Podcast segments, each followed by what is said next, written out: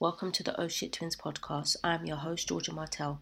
Today we're going to be talking to Marley. Marley has grown a social media account with her cool stick people doodles, which actually caught my attention. She discusses everything from motherhood, birthing, fourth trimester, and everything in between. Today we're going to be talking about midwifery care and her upcoming book, so stay tuned.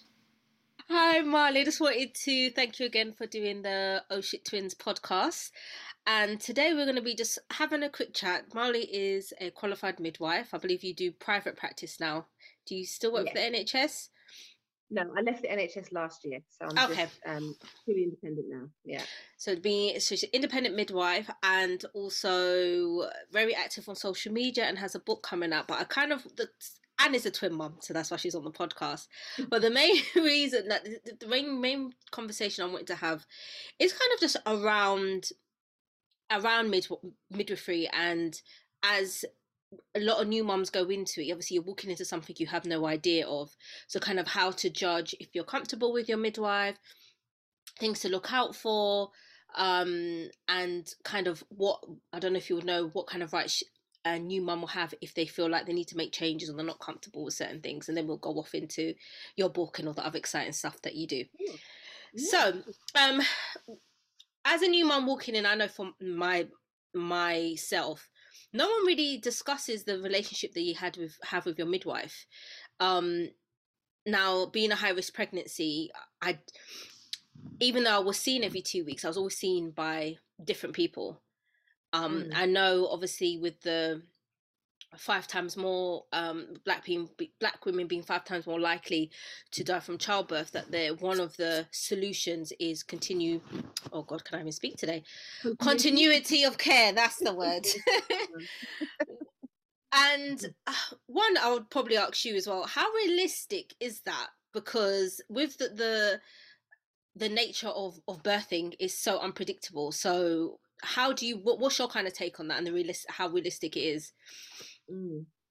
you know what this whole discussion around continuity of care has been mm. going on since well probably since before i qualified mm. i mean when i started training to be midwife, midwife back in 2005 we were we were talking about continuity of care back then and we're still talking about it now um, and we know that having the same midwife or the same team of midwives because it's not realistic unless you unless you're a unless you're an independent midwife and you're mm-hmm. assigned to a woman to look after her antenatally, then mm-hmm. you're on mm-hmm. call for her birth and then you go to visit her postnatally. It's not realistic, um, really, within the NHS for one for one midwife yeah. to follow them through. So, what we used to so, so many years ago when I was training, we had um, uh, I, I worked within a small team um, mm-hmm. called like we were called domino midwives. And what they did was so they'd have like two or three midwives assigned to one woman. So what it okay. meant was who would look after her through the pregnancy, through the birth, and then postnatally. Mm-hmm. So what it meant is is that the midwife would get to know all three of them. Yeah. And that any one of them could be available for the birth, mm. right? It's more realistic because what we've got to remember is midwives have families. Of midwives, course. midwives are sick mm-hmm. midwives have children that might break an ankle or something mm. you know so you never know or might be on holiday when you go go into labor so you can't i, I think it's yeah i think it's it's, it's probably un- unrealistic to expect um you know to have real continuity with, with one person but i think working in a small team what would would work some trusts have started to implement that which is mm-hmm. great so you have some women that will see um, just you know between one and three midwives through her pregnancy. And she knows all of them. She, has got to know them all. Yeah. And she knows well that when she goes into labour, it's going to be one of those midwives.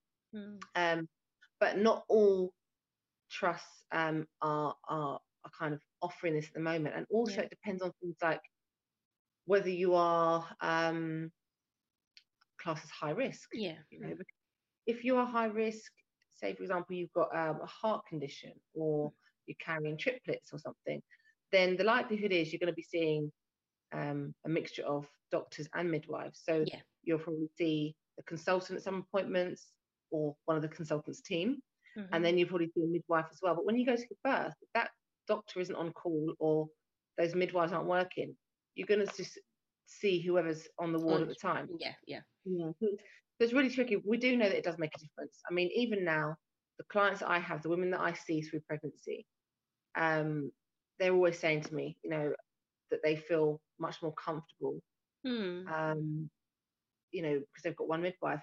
One of my one of my, my most recent clients, she um, shares her care between me and the NHS. So she still goes okay. to all of her NHS appointments, but she sees me as well. And she said to me the other day, she said, Marley, you know what? And this is, and she'd had her baby a few days ago. And she said, you know what? You're the only person I've seen consistently throughout this, mm. this whole experience. Mm. And um, whenever she went for her appointments, it was a different midwife every time. And also, you got to consider the midwife's working pattern. So when I was working yeah. the NHS yeah. mm. as a community midwife, I only worked part time mm. because of my children. I, I could never work. The, the, job is very, very stressful. It's rewarding, but it's stressful. Yeah. And uh, I I rate my, my colleagues who who work them 40 hour weeks because it's never 40 hours, it's always more than that. Mm. And it, it's incredibly draining. So when you're only working like me, I, I, was doing like 22 and a half hours. That's like two two days one week, three days the next week. Mm-hmm. Um, there are going to be times when you are someone else is going, to, be running your clinic because you're mm, not in on that. Yeah, clinic. of course. Do you know what I mean? So yeah, it, it's it's a difficult one. It does it, it can make a difference if it happens, mm. but it's trying to implement that properly. And of, of course, is are they even willing to look at changing whole patterns of work, people's pattern mm. of work and things to make it happen? Is is is a huge is a huge task. Um, so as a new mom coming into to, to meet their midwife, kind of what what would you kind of suggest as the things they should maybe even ask for their own self or just be aware of if they feel like you know maybe they're not getting the care that they need um so and this happens quite often you know somebody will go in, go in to get booked like their booking appointment or something yeah. their initial booking mm. and the chemistry just isn't there yeah you know immediately they're like Mm-mm, i'm i'm not you know I, I, don't connect well with this person this health professional mm. and um if that happens, whether it be a midwife or a doctor, then you're well within your rights to um, ask for a change. Now, obviously, you know, you're not going to sort of say there and then, "Hey, I don't want you. Can you go find another midwife?" yeah, yeah, of course. That's a bit awkward. So, what you would do if if you feel like um, perhaps you're having a conversation and you don't get on with that person, or they um, perhaps aren't listening to to to what your hopes and your wishes are for your pregnancy and for your birth, then you can contact um, the antenatal clinic manager or the head of midwifery and just say, hey, um, would, would it be possible for me to me to change midwife? And that's it, or mm. change doctor. Um, and they are obliged to do that. You know, they're obliged to do this. Because I, I know in my case, mm-hmm. In my case, I, it was the con- consultants I didn't didn't I didn't like. Um, it's something I didn't like. I just didn't like the way I felt like they spoke at me, not to me, and right. it was very much so. Um, oh yeah, t- yeah, just telling me you're gonna have a cesarean. We're booking you in around this day and whatever. And I'm sitting there like, I don't want to have a cesarean, not because Ooh. I have an mm. issue with cesarean, but if I don't need it, I don't want it. Like I don't want it. I'm gonna have mm. two babies to look after. You mm. know, my other half self-employed. I got stairs in my flat. Like you know, it's just it, all these things yeah. are running through my mind. So it mm. and then I was going to King's every two weeks for my scans, and then I was getting completely different energy and vibe from them. I've been told they're like, oh yeah, you can, you know, you, you can be do lots of twin natural births. That's that's no that's no issue. So for me, it was just like I'm not. I didn't feel supported, so I ended up changing my whole hospital. But right. Oh, yeah, yeah, I wasn't I wasn't happy. I went to two two different appointments at, at said hospital, and I was like, no, no, no, no, no, no, I can't. This is this is. I left there feeling anxious. I didn't leave there feeling positive that I was going to go and have my babies. So I just cha- I changed my whole hospital. And when I mm. usually tell people that they're quite surprised, but it was a bit of a process. I'm not even gonna. It wasn't an easy process. It took a few weeks, mm. but, but, it can um, be done. It can, can be, be done. done. It can be done. It can be done. Um, how do you feel? Obviously, because I don't. You you. So did you leave during the pandemic or just? after before? before? Just before, okay. Yeah, you know what? I, I kind of felt guilty because, mm. um, I mean, when I so I had my my last my fifth baby in, in 2019 yeah. January, mm-hmm. and then by the following January, I was um, basically leaving the NHS, mm. and um, because my my little girl she was one, and at that point and trying to juggle everything. Mm. I, it, there was kind of like part of me that was I wanted to be able to give better care to women. And yeah. I felt that if I went independently, I'd have more time. Like now, I go and visit one of my clients, and rather than having a rushed 10 or 15 minute appointment in and out the door, I, I sit in her house and chat to her for an hour and a half, mm. you know, mm. and make sure everything's done thoroughly. Yeah. So yeah. I was like, no, and, and obviously because of my, you know, my personal life, my children, doing mm. the school runs, and like, mm. I want to do it how I want to do it. But there was a sense of, oh no, I've left and there's a pandemic. Yeah. and I've left all my colleagues, and now they're all, you know, and I was watching, obviously watching the TV, and I was yeah. hearing. Um, I mean, I, I, I just kind of started up on Instagram at that point, and I was kind of watching um, uh, my midwifery colleagues go and do like IGM, IG lives and things and talk about how difficult everything was. I'm like, oh my gosh, I kind of left you all in it. So there was a sense of guilt.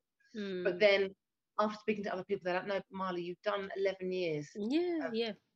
Working and giving your all and you've done your bit and, and you've done all that whilst you whilst you're raising a family. Mm. So don't feel guilty, don't feel bad about it. You're still helping women. Um, and I continued to do so online. You know, at that point, I think at that point I was getting about 30, 40 DMs a week from people, and I would answer them. Mm. I would hmm. answer them all. And then pandemic hit, and um, I started getting about three to four hundred a week.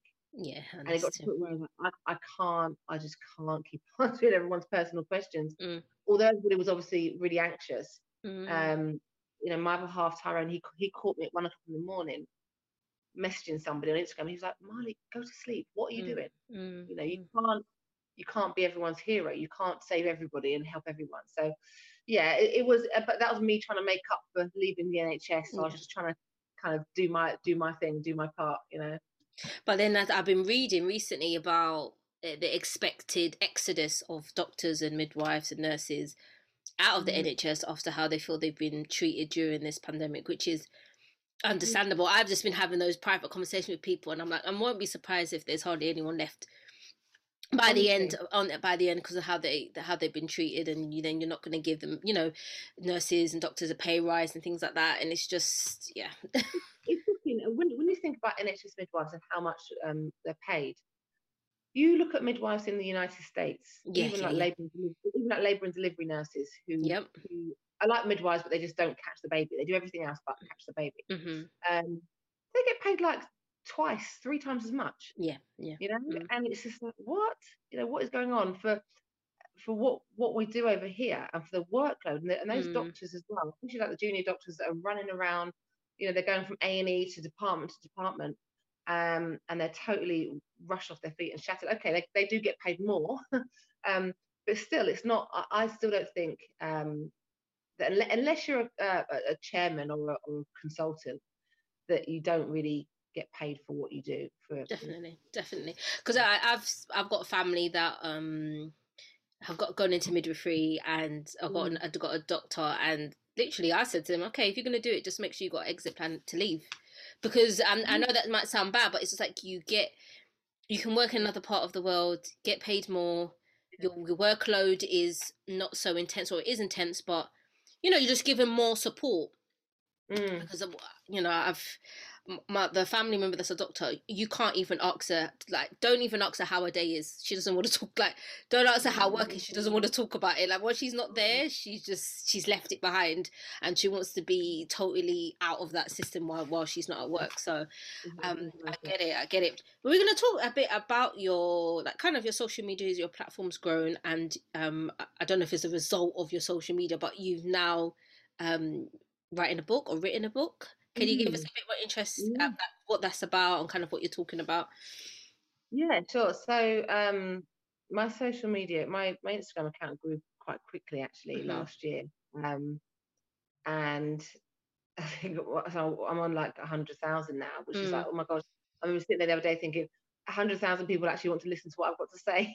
you know, um, but last year I I'd always wanted to write a book, mm. always, and for years. But I always thought, you know, people just regular people just don't get book deals. Mm. I know mm. you can still you can self publish. You can, you know, you can get five thousand pounds and go and print yourself a load of books, but then you have to do everything yourself, all the marketing, all the, all the you know, copy. Yeah, selling it, everything. yeah, I, I haven't got time for that.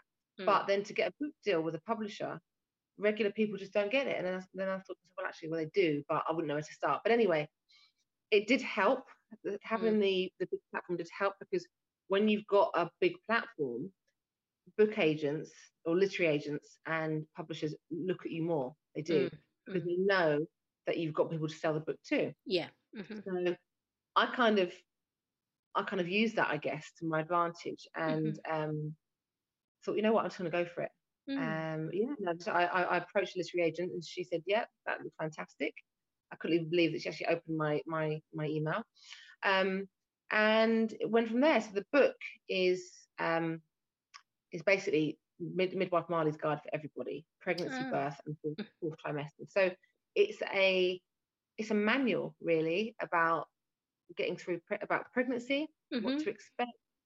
I've written as much as I possibly can on all aspects of pregnancy, uh, a bit like a almost like an encyclopedia, but it's it's going to be illustrated with my little drawings. my yeah, yeah, yeah, that's, that's all I remember. I remember when I first fell on your page. I was like, "What is this?" Because I'm terrible. I have no artistic skills in that department. So when I saw your stick, I was like, "Do you know what? I can relate to these." I honestly, I mean, my my son, so my eldest son, he he he's great. He's an he's a, he's an art. He's a mm. artist. I mean, mm-hmm. he can do fine art. He can draw portraits. He's amazing. He's got mm. talent. Um, I haven't got that skill, but I thought, you know what, I can draw stick people. You know, so um, just to try and kind of get my point across. Yeah, illustrate the point. My, yeah. Yeah. My thing was, you know what, I'm gonna I'm gonna try and teach people about pregnancy and birth, make it a little bit humorous at points, mm. uh, you know, and and do it through these these silly little doodles. Um, but the literary agent loved it, and she said, you know what, let's use those in your book. So the book is because there's loads of pregnancy books. I mean, how mm. many authors are there out there that write about pregnancy? Loads, hundreds, mm. thousands. Um, so I don't want to just be one of them. I wanted to do something that was different. Mm. So I'm illustrating it with that. Um, focus on pregnancy and birth and how to how to prepare yourself for a positive birth. yes. Um, yeah. And then a big focus afterwards on the fourth trimester because there's not enough. Most of the pregnancy books they'll talk about pregnancy and birth, and then it kind of a little bit about afterwards, and that's it. But I've tried to be a bit more extensive, going right up to three months after birth. You know, what to mm. expect, how to get through through those those nights when your baby's just screaming non-stop or it feels like they're feeding non-stop. Um, and drawing on my experiences as a midwife, but as a mum as well. Yeah, yeah. You know, to kind of combine them both together. And yeah, so the book is um it's going to be released officially next spring. It's available for pre-order, but it's you know they've got a a, a, lot to do between now and mm. now and then, and I'm really looking forward to it. I can't, I can't wait. I can't wait to see it. yeah, because it, it, becomes real. Even though you know you've been working on it, see the end product. I'm sure it's going to be amazing.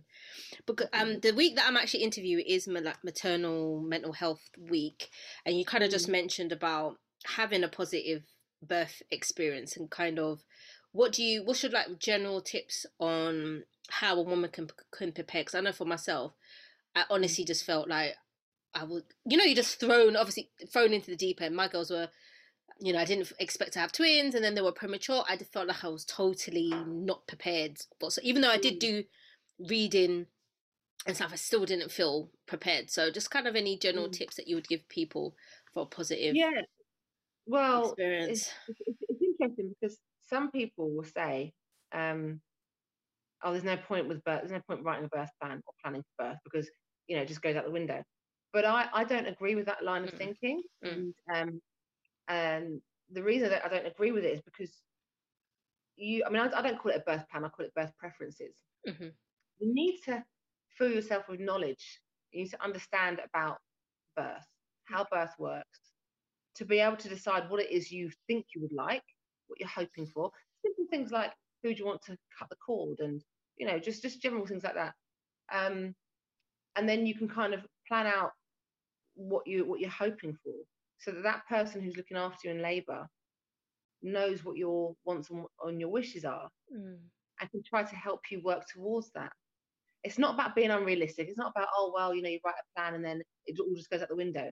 That's not necessarily the case. And if you if you build yourself up with, with um, as much knowledge as possible then you can work towards having a positive experience. So i i talk about steps to having an empowering birth and most, the majority of people aim to have a straightforward vaginal birth. Mm-hmm. You get some people who are scared of childbirth and who want to opt to have a cesarean, but most of us will um, strive towards having a complication intervention free of course that's, um, that's, what we're aiming for isn't it mm. right so the first thing i would say is learn mm. learn about learn as much as you can about birth you mm. know um i um, i had uh, i remember being on the labor ward once and having a call from a, a dad um a really worried dad. And i said oh is everything okay? He said my wife's 40 weeks pregnant today. I said yes okay.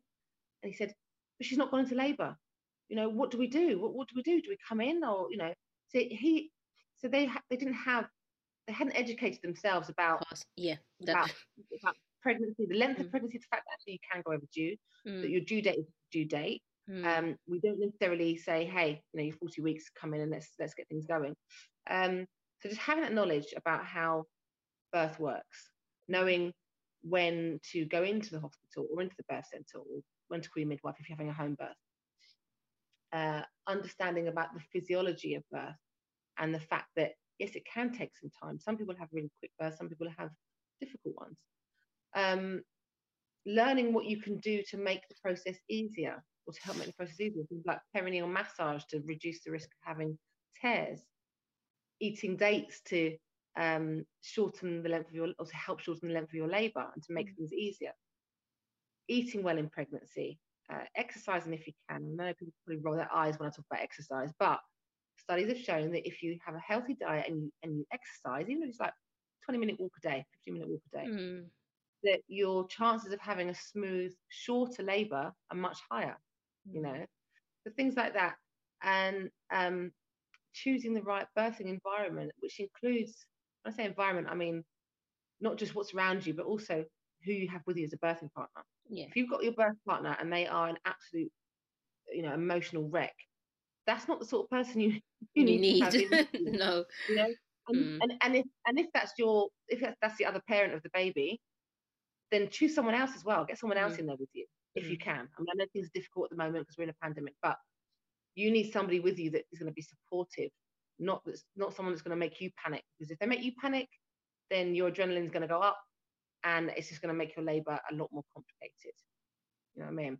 Okay. So choosing the right, yeah, choosing the right environment, the right birth partner, um, making sure you do your research, prepare your body, and also preparing your mind as well. I mean, you probably know that I, mm. I teach hypnobirthing, mm. and a lot of people are like, "Oh my gosh, what's this hypnosis? You're going to change my mind?" No, it's not about that. It's about it's about helping to um, kind of eliminate fear and promote calm. It's not a guaranteed you're going to have the perfect birth. What it what it will do is just to help you focus and kind of reset and to keep your um, the positive hormones flowing rather than the adrenaline, which is going to stop the labour process rather than kind of keep it going. So there are so many things that you can do. It's not about let's just try and wing it. I'm pregnant. I'm just going to wing it now and see what happens. Yeah. Because then when you go into when you go to the birthing room, when you go into the uh, labour labour room, you're not going to have a clue. You, people are going to be walking towards you, offering you this, that, and the other, and you're going to be like, "What? What's that? What's uh, yeah. mm. what's, what's oxytocin drip? I don't know what that is because you haven't educated yourself on it. So knowledge is is key. really no, is. definitely, I definitely agree with that. And also, I just want to speak because um, sometimes I feel like I'm in a catch twenty two because with my my experience, um, you know, there was a lot of trauma there and stuff, and I don't mind sharing to share knowledge or let other people know that the feelings that they might be have is not abnormal to feel those feelings. Mm. But sometimes I find with social media, sometimes they get we, we get stuck at the trauma part. There's no conversation which which how to get past it or what does the healing journey. That's why I was quite happy with the maternal health mm. week this week that is about journey journey to healing. Um, yeah. so if so if if you I don't know if you have clients that might have had bad experience or not bad but you know some sort of trauma there Mm. How do you support them, and what kind of you do you suggest for them to kind of move past and not mm. be stuck in the trauma and move on to their healing? Yeah, I think um, because I do have a few clients that have had um, not so great experiences first time round, mm. which is one of the reasons why they've kind of um, come to me to, to, to kind of help get the support for for their next birth. Um, but I think the first thing is to if, if we're talking about talking about birth trauma, is to understand what happened and and why if there's any kind of explanation for it because all too often women have, will have traumatic birth experiences and they won't know why. What, why, why did that happen? Why, yeah. why was I given, why was I given this? Why did this, you know, why did I have to have an emergency cesarean or um, why did I have to have an episiotomy? Nobody explained it to me. Mm. Most hospitals will have a debrief service. So mm. you can call up, even if it's like a year later or you're pregnant again and say, hey, I need to speak to somebody about what happened during my birth. And what they would do is they'll invite you in for an appointment. They'll get your old uh, maternity notes out and they'll sit there and they'll talk you through everything.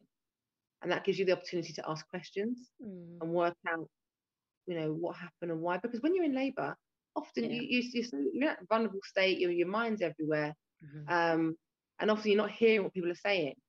So to be able to kind of reflect in hindsight and talk to somebody, that is for a lot of people, not for everybody, but that is a good way to kind of start the healing process. And mm. then from that, if you're pregnant again, finding a care provider, um, whether it's a private or NHS, someone that is willing to kind of help you work towards a better experience. Yeah, yeah.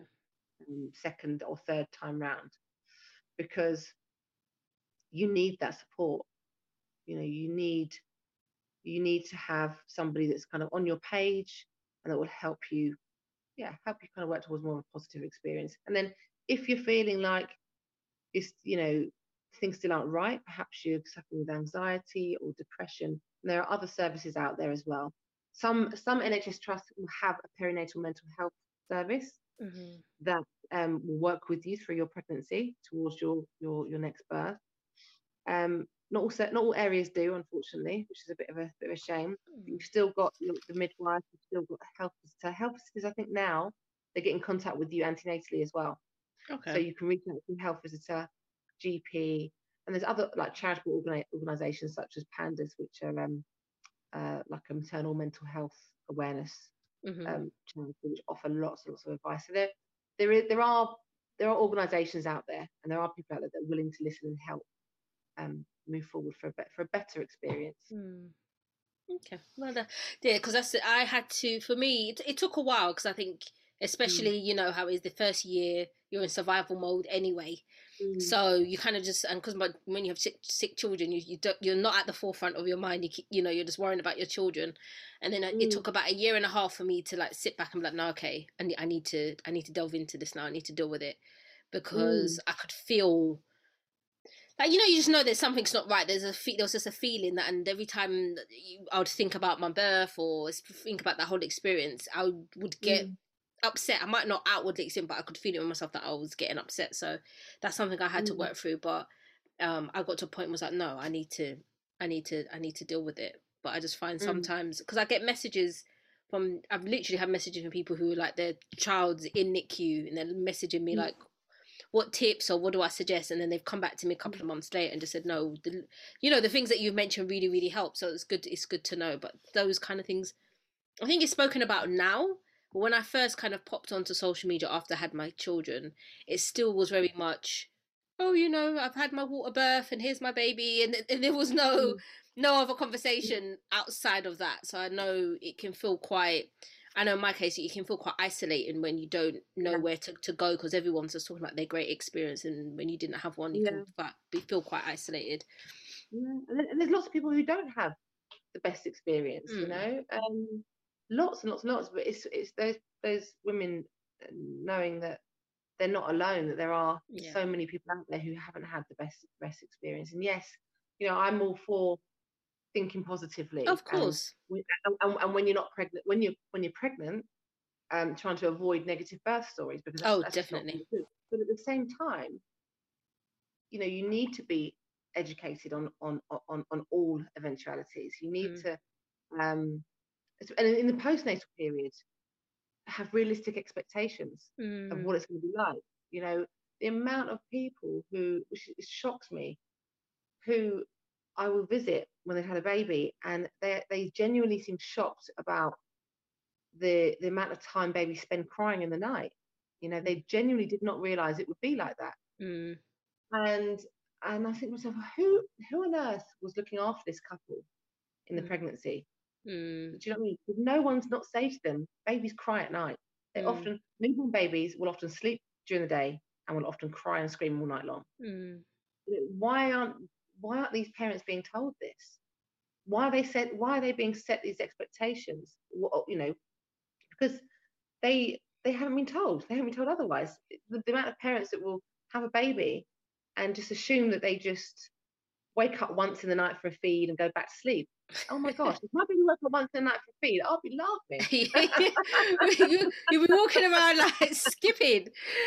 I think because I know in my case, because I've literally had friends, because I'm very conscious of that. I know I've had I have had a negative experience, but I, unless hmm. my friends specifically ask me or pregnant, I don't go into it with them because that mm. definitely doesn't mean it's going to be your your um your experience, but mm. two of my friends have literally said to me, Georgia, you're the only person who's given it to me, like like you've given me an answer that now that I've gone into it is actually reality. And I don't mm. know why. I don't know why we gloss over it. Because even I said to my mum about the night sweats. And then when I, mm. when I was going through, I, I was talking to my mum. I was like, "Mum, why didn't you tell me this? Like, no one speaks about the night sweats or the like cramp, like the cramping you feel sometimes when you're everything's going back. Yeah, yeah.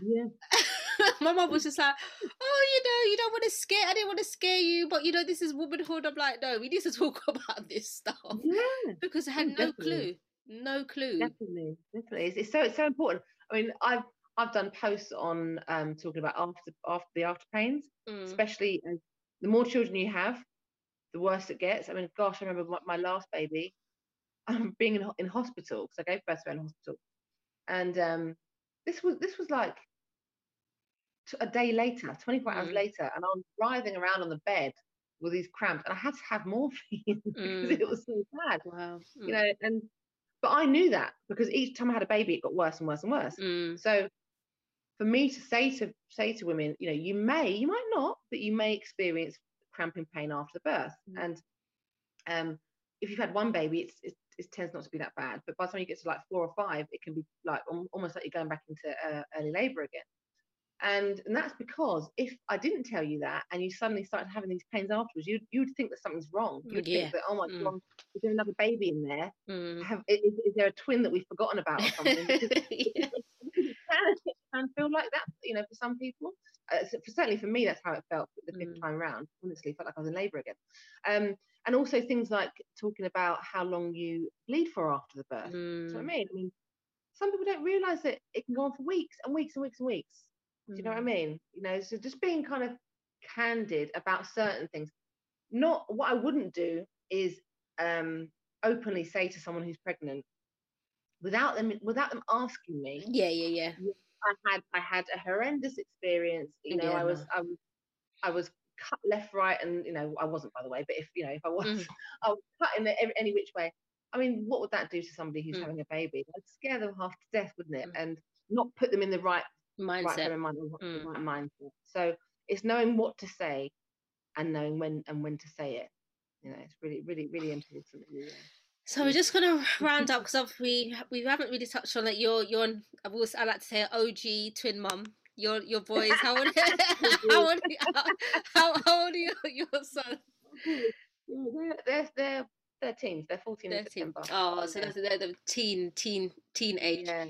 Um, any like any tips or anything you would say for twin mums that are on the early end of you know like early or toddler stage, just how mm. to cope? Any tips there? Gosh, um, you know what? The only thing I can say is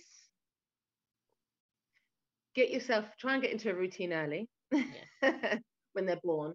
Something that I didn't do, and I didn't, and I, and I, and I didn't have a clue because obviously I'd, I'd never had. I'd had one baby, but I never had two before. Hmm. Um, so I was doing the whole feed on demand thing, and that was no, no, not when you've got, not not when you've got two. Yeah. You know, you have to feed them both at the same time, otherwise I'll have you, they'll be running rings around you. Um, get help you know if, if you if you've got support if people are offering um uh, help then just take it especially yeah. when they're especially when they're toddlers you know and they're or their babies i mean I, I had someone who used to come around to hold them or to help me just so that i could go and get in the shower mm. because I couldn't, I couldn't fit both bouncers they, they used to be in these little baby chairs mm. with my first baby i would put him in the chair on the floor in the bathroom while i had a shower so i could just keep an eye on him with two my bathroom was so small at the time I couldn't fit fit them in there. Mm. So it's like I can't. I don't want to get in the shower and have them out of my sight, even though they, they couldn't crawl or anything. Yeah. Um, I wanted to have them within with, within sort of eyesight.